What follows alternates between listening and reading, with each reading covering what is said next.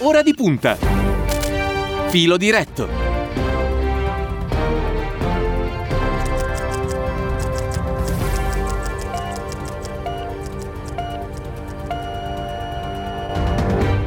Allora, poi c'è la, la, politica che ricordavamo in apertura con le consultazioni che si apriranno quest'oggi, saranno ricevuti il Presidente del Senato e della Camera e poi da domani giovedì sarà il momento delle forze politiche, insomma saranno eh, 48 ore, 72 ore piuttosto, piuttosto vivaci. Allora in collegamento telefonico ci ha raggiunto, la ringraziamo, l'onorevole Beatrice Loronzin, parlamentare del Partito Democratico, buongiorno, grazie. Buongiorno a tutti quanti. Lo ricordo, anche ex ministro della, della Salute. Mm, Lorenzin, senta, noi ne abbiamo uh, parlato anche in apertura quest'oggi di, di trasmissione. C'è, c'è, una pandemia che ancora purtroppo uccide, uccide moltissime persone in Italia come nel resto nel resto del mondo, c'è questa eh, crisi eh, aperta irresponsabilmente da, da, una forza che componeva la maggioranza, eh, una crisi al buio, come si è eh, sforzato anche di ripetere in questi giorni il segretario del Partito Democratico Zingaretti. Lei che, che idea si è fatta di quello che sta accadendo e soprattutto il Partito Democratico va al Quirinale chiedendo che cosa? Io credo che il Partito Democratico, da quello che leggo, ma ne sono certa, andrà al Quirinale chiedendo un reincarico al Premier Conte e eh, mettendo sul tavolo una nuova stagione, cioè noi dobbiamo ripartire da qui consapevoli che nei prossimi due anni eh, abbiamo delle sfide enormi. Innanzitutto eh, combattere e vincere questa pandemia, perché ci siamo totalmente nel mezzo. Chi pensa che questa eh, situazione sia finita, purtroppo lo dico con, con tutto il rammarico personale, come, come, madre, come, come figlia, come cittadina, questa purtroppo non è così, siamo ancora in una situazione molto critica e ci aspettano eh, dei mesi lunghi e anche una, eh, diciamo una, una, stagione diversa quando avremo le vaccinazioni che però non significherà un ritorno alla vita diciamo, normale come ce l'avevamo prima. Noi avremo una fase di adattamento al, diciamo, alle nuove strategie per combattere il virus che dobbiamo preparare con lungimiranza, con senso di responsabilità e anche condividendola con i cittadini. Accanto a questo eh, abbiamo la situazione economica e sociale del Paese che richiederà degli interventi mirati, una, anche qui una strategia sul recovery plan che il PD ha chiesto fin da subito, fin dal mese di settembre, strategie mirate sul mondo del lavoro e ri, eh, riaccompagnare il mondo della, diciamo, dell'impresa eh, rispetto a delle prospettive diverse. Immaginiamoci che in questi mesi purtroppo alcune filiere eh, sono state danneggiate in modo molto molto grave, filiere che danno lavoro a circa il 30% della popolazione italiana. Quindi eh, noi abbiamo delle sfide davanti che fanno tremare i polsi e sinceramente eh, questa crisi non solo non ci voleva ma è stata di difficile comprensione per tutti, quindi il PD ha avuto un atteggiamento di grande responsabilità come d'altra parte eh, ormai fa da anni ed è stato capace anche di assumersi la sintesi di questa crisi, ma certamente io mi aspetto una nuova fase dove, dove noi saremo più determinanti e più forti. Certo, senta, onorevole Lorenzin, quando lei parla di una nuova stagione pensa a un governo più autorevole? Io penso a un governo eh, innanzitutto più saldo, sì. cioè, spero che da questa, eh, da questa mh, mm, diciamo, crisi eh, ne usciamo più saldi e quindi chi sosterrà il governo lo faccia convintamente per tutta la durata della legislatura. Il, eh, il, insomma, chi vuole capire capisca.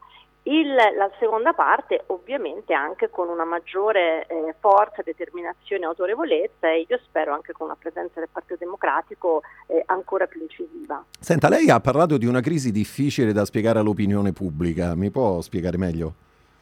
ma i cittadini non la capiscono, cioè non capisci perché hai aperto la crisi, perché, per quale motivo. Allora, il, eh, le crisi si aprono solitamente quando viene meno eh, diciamo, la fiducia in un'azione politica, sì. quando non, non, ci sono più le ragioni per stare insieme. Beh, lì no? da, da, da, quel punto di vista Zingaretti aveva spiegato bene, dice noi avevamo recepito tutte quelle che erano state le critiche, no? portate per esempio un documento come recovery. Esattamente, noi tra l'altro come PD abbiamo cominciato, eh, cioè a settembre abbiamo chiesto che ci fossero fatte eh, una, diciamo, come si dice, una registrata la macchina, no? Eh, e che eh, si potesse lavorare in un modo diverso. Immaginiamoci che quando è iniziato a lavorare questo governo è scoppiata la, la crisi, cioè la pandemia, quindi siamo stati tutti travolti dall'urgenza. Allora noi abbiamo chiesto fermi tutti un attimo e registriamo le azioni che dobbiamo fare, quindi abbiamo chiesto di poter lavorare diversamente sulla famosa cabina di regia, sul, eh, sui progetti, sulle linee progettuali del recovery plan. Io stesso ho partecipato alla stesura di, diciamo, di documenti che poi sono andati nella parte, nella parte sanitaria e, e, e, sulle altre diciamo, grandi questioni di investimento. Il, eh, queste, queste, nostre istanze oggettivamente sono state tutte quante recepite e tra l'altro non c'è stata una preclusione tale da dire no, sai, non, non, non possiamo portare avanti dei pezzi eh, essenziali per il futuro del Paese e, e, anche per noi irrinunciabili. Quindi come spesso succede, anzi come succede sempre in governi in cui ci sono eh, forze politiche che hanno eh, idee e anche sensibilità diverse e bisogna poi trovare un punto di sintesi. Quindi una volta che la sintesi è stata trovata, il ritiro eh, delle ministre è stato oggettivamente inspiegabile, cioè una mossa politica per i cittadini inspiegabile. Tra l'altro noi continuiamo ad avere un, un bollettino, cioè tutte le prime pagine dei giornali e, le, e le, i primi, io dico, la prima mezz'ora di, di, ogni TG che noi vediamo ogni giorno è, è, sulla pandemia, è sui morti. Quindi insomma se no, non si riesce a trovare un modo per stare insieme neanche di fronte a questo diventa, eh, diventa veramente difficile da spiegare alle persone. Ecco. E tra l'altro questo non vuol dire che la pandemia è una scusa per nascondere altre difficoltà, ma dovrebbe essere invece una spinta a trovare modi per superare le difficoltà e per, e per, trovare soluzioni concrete, che già non è facile trovarle eh, in questa situazione. Certo. Eh, senta, tra le vostre richieste ci sono le riforme, no? Restano comunque una priorità per, per il Partito Democratico?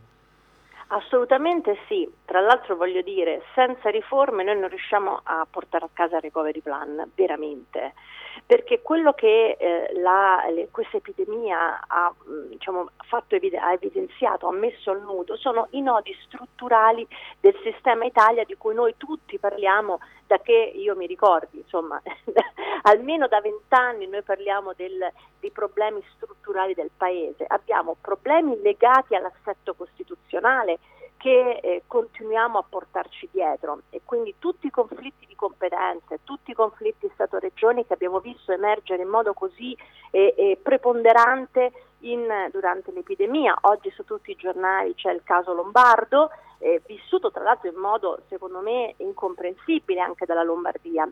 Perché in modo incomprensibile?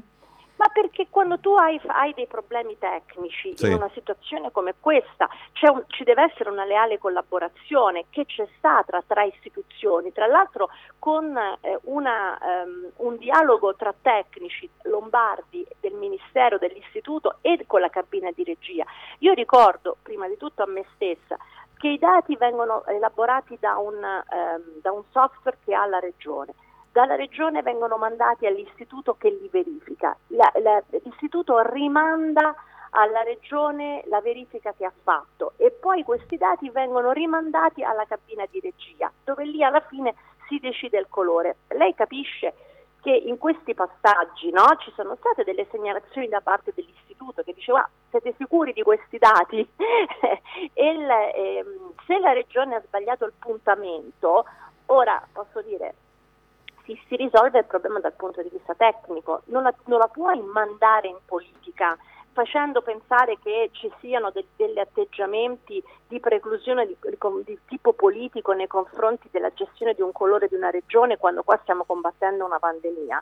È veramente un modo di fare non soltanto non istituzionale, ma dannoso, in primis per la regione lombarda che ha vissuto sulla sua pelle un, un, prezzo enorme, gigantesco dal punto di vista delle vite umane, della salute e anche economico. Quindi è questo atteggiamento eh, la dice lunga sui problemi che, si, che abbiamo e che avremo nel rapporto Stato-Regioni che devono essere risolti. Io per questo, per esempio, per quanto riguarda tutto il tema della prevenzione e del virus, già a marzo lanciai col PD l'idea di fare un'agenzia per il virus italiana, cioè che è contro il, oggi il Covid, ma domani un'agenzia capace di eh, anticipare e di prevenire nuove pandemie e soprattutto di coordinare le attività di prevenzione modo, a livello nazionale in modo completamente diverso, cioè in un modo che non è quello dei confini regionali, ma è quello di una strategia nazionale sulla prevenzione che ci metta a riparo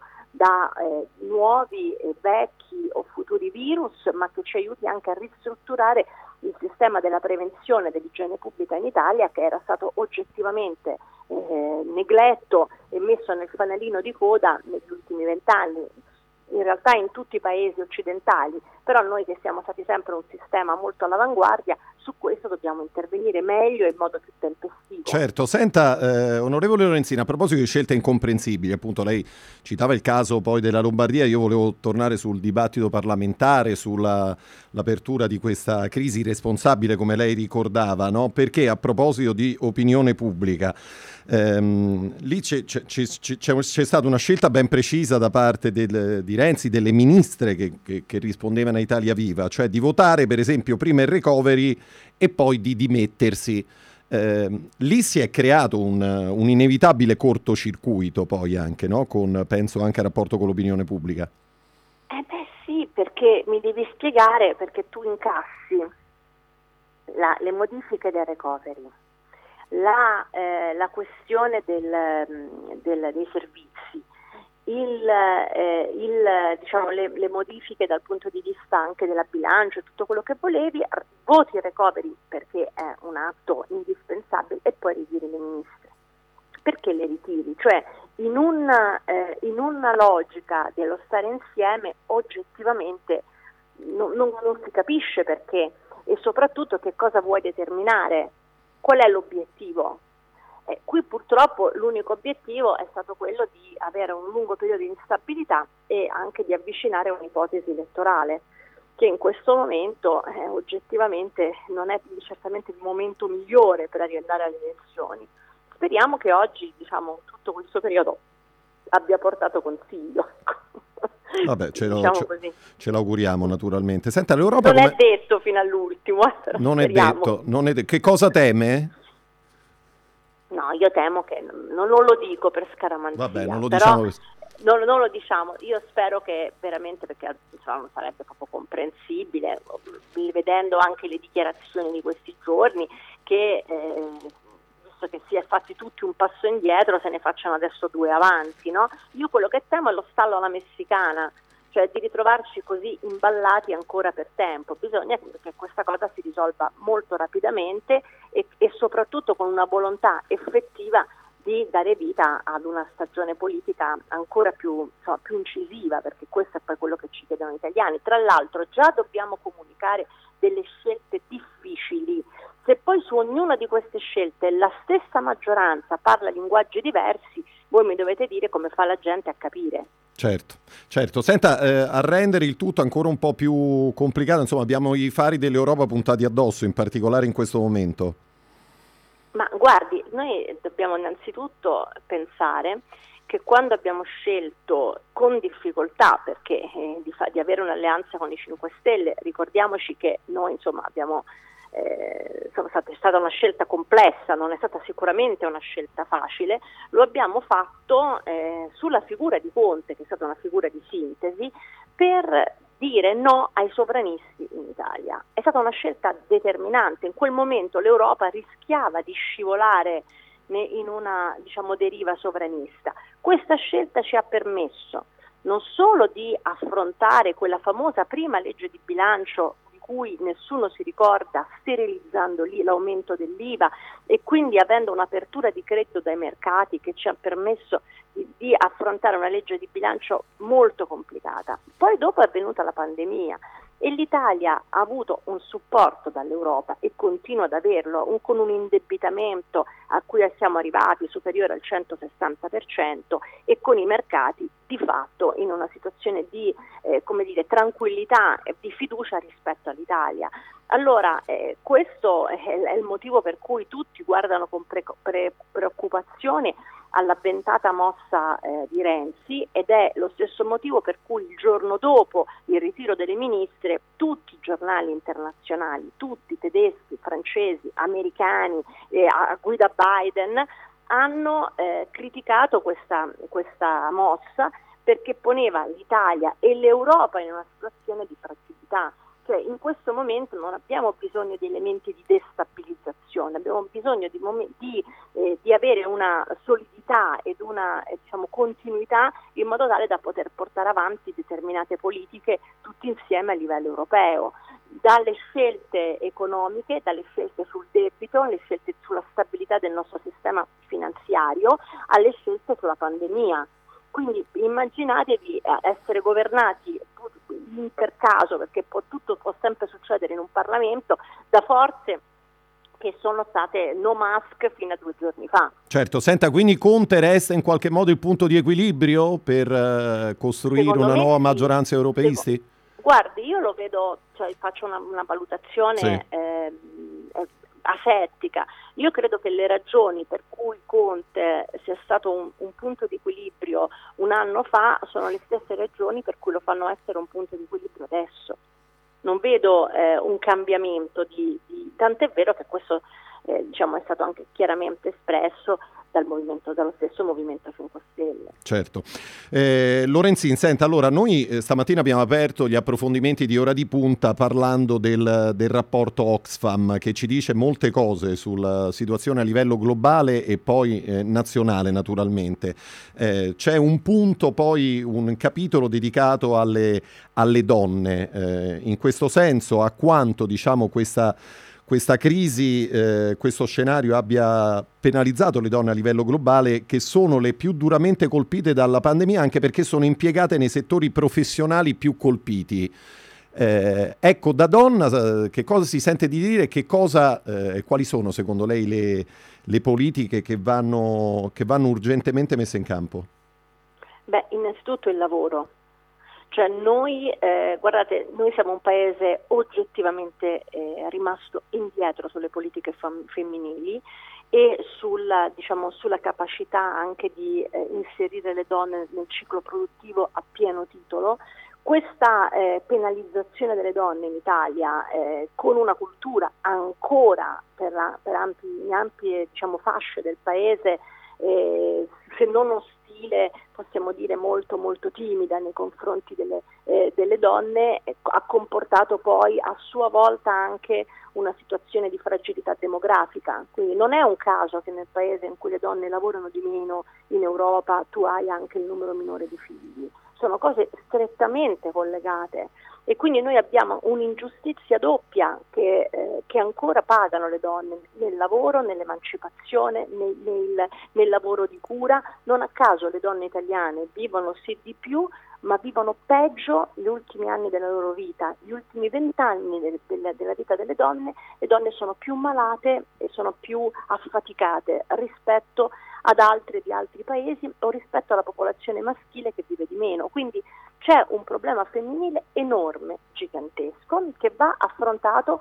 Noi abbiamo chiesto anche in questo recovery plan che ci fossero misure attive e concrete a favore delle donne e, so, e quindi partendo innanzitutto dall'occupazione femminile, che, che è diciamo, il primo, occupazione e formazione sono i primi diciamo, i pilastri eh, per, una, per una eliminazione delle diseguaglianze eh, sulle donne, tra l'altro ricordiamoci sempre che se le donne sono pienamente occupate aumentano tra i 3 e i 5 punti di PIL nel nostro paese e poi ovviamente le politiche di supporto, quindi tutte le politiche riguardanti eh, la, la, la, la, conciliazione, quindi dal, dal, dagli asili nido ai servizi, perché poi c'è il tema dei servizi che non è un tema banale nella, nella, nella, cura familiare. Insomma, alla fine noi facciamo il triplo lavoro, non il, non doppio lavoro, triplo lavoro, non è retorica, è la realtà sulla vita delle, della pelle di tutte le donne. Certo.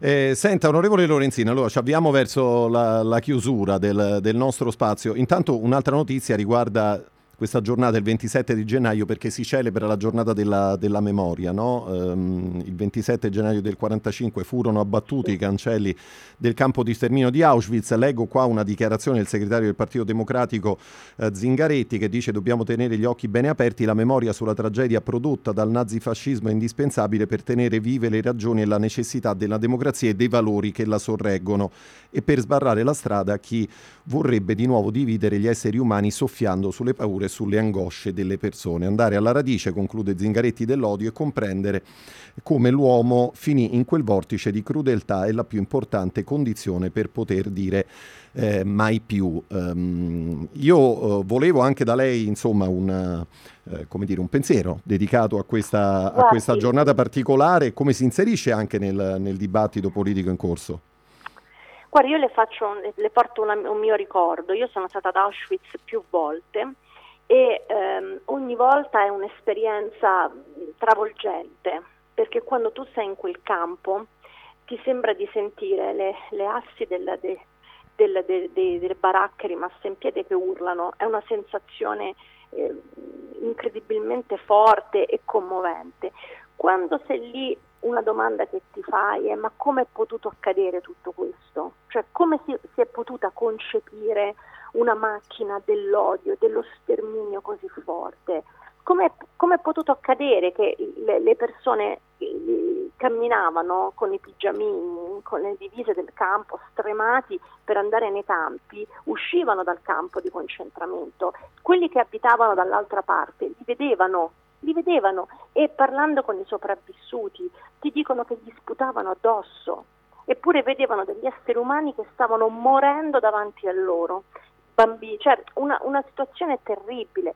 E, e, giustamente Anna Arendt scrisse un meraviglioso eh, saggio che era la banalità del male, cioè come si possa arrivare a questo livello di crudeltà e farla diventare una crudeltà accettata e condivisa da altri, da milioni di persone. Questo è il grande monito che viene dal, dai campi di sterminio da questa giornata. E quando sono stata ultimamente ad Auschwitz, la cosa che mi ha mh, mm, molto colpito, erano un po' di anni che non ci andavo, è che per arrivare al, al campo io non ho visto nessun, nessun, cartello, cioè non c'era nessun cartello che ti diceva lì c'è il campo, tu passavi attraverso questi ridenti eh, villaggi eh, della Polonia, poi siamo arrivati di fronte al, alla fermata del treno dove arrivavano i treni dall'Italia e non c'era niente che segnalasse che in quel punto sono arrivati migliaia e migliaia di persone eh, dall'Italia, da, da, da Trieste,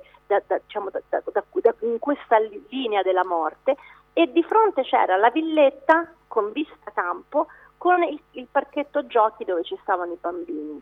È un'immagine che mi ha così ehm, colpita perché anche lì, di fronte a questo campo che è un patrimonio dell'umanità, no?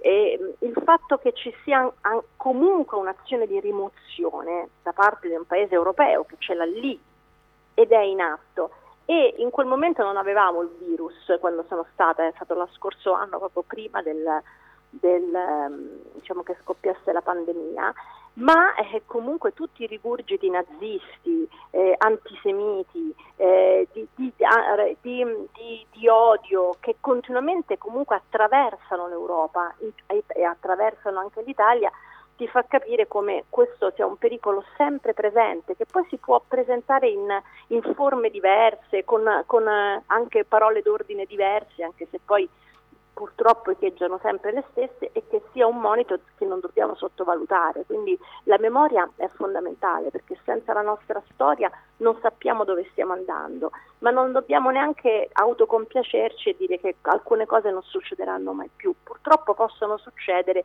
se si lasciano accadere o se si sottovalutano dei, eh, dei segnali eh, che ogni tanto riemergono nella, nella storia, basta pensare ai, ai, genocidi recenti, a quello che accade intorno a noi. Certo, ne approfitto fra l'altro per ricordare che eh, quest'oggi Radio Immagina dedicherà proprio uno speciale a partire dalle 18 alla giornata della memoria eh, sarà con noi Umberto Gentiloni, lo storico, e parleremo anche eh, con Emanuele Fiano, il parlamentare del Partito Democratico Emanuele Fiano, del suo ultimo libro Il profumo di mio padre, l'eredità di un figlio della, della Shoah, questo per eh, completare il capitolo. Eh, onorevole Lorenzina, allora siamo in chiusura, io però ho un'ultima domanda sulla questione Covid gliela vorrei fare, nel senso che lei purtroppo nei mesi scorsi eh, ha vissuto in prima persona questo, questo problema, ehm, eh, è rimasta chiusa in casa, isolata, eh, ha detto, ha ripetuto nei, nei video che quotidianamente pre- eh, pubblicava che nonostante tutta l'attenzione che aveva riposto e quindi mas- il corretto uso della mascherina, il distanziamento e tutto, il virus l'aveva, l'aveva colpita. Che cosa ha imparato da questa, da questa esperienza? Beh, innanzitutto che è molto facile ammalarsi e poi eh, comunque che è una malattia questa eh, estremamente particolare, nel senso che noi ci siamo ammalati poi tutti in famiglia in modo diverso e eh, la, io ho continuato comunque ad avere un grande senso di spossatezza, di affaticamento mm, per mesi, cioè ancora adesso non, ho, non posso dire di aver recuperato al 100%. Questo ti fa capire come su questa malattia ci sia molto molto ancora da, da indagare. E, e, poi hai eh, la cosa più diciamo, brutta è rimanere soli, tu sei malato e sei solo, sei solo, sei isolato, insomma è, è, c'è un aspetto anche mh, psicologico molto forte. A questo proposito, mh, proprio per riportare poi le proprie esperienze anche nel, nel, nella vita vissuta e nella politica, perché non siamo mica dei robot, cioè le, le, diciamo, le, le idee vengono anche dalle esperienze, io credo che sia assolutamente necessario che noi pensiamo a un DRG sul Covid. Il DRG, per chi non lo sa, è quella specie di algoritmo che ti permette di, di misurare eh, le, le, diciamo, le, terapie da affrontare, il costo delle terapie da affrontare sulla malattia. Noi abbiamo migliaia e migliaia di persone che necessitano di una riabilitazione. Il Covid necessita eh, anche di una riorganizzazione della salute mentale sui nostri territori.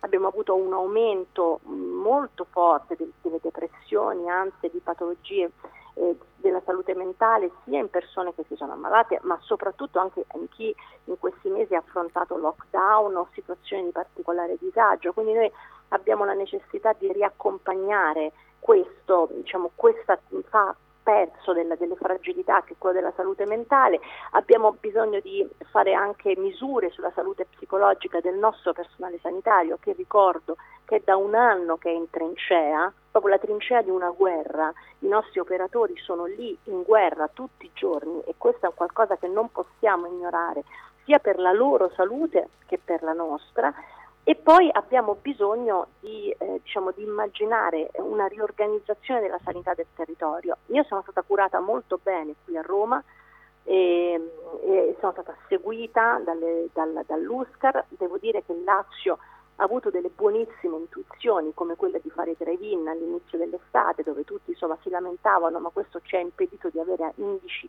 di contagio molto più alti e, e, e, credo che da qui possiamo anche ripartire per, con delle idee nuove sulla riorganizzazione del sistema sanitario eh, a livello italiano. Ce lo auguriamo tutti naturalmente. Onorevole Lorenzin, grazie per essere stata con noi, buon lavoro, a presto. Grazie, grazie a tutti.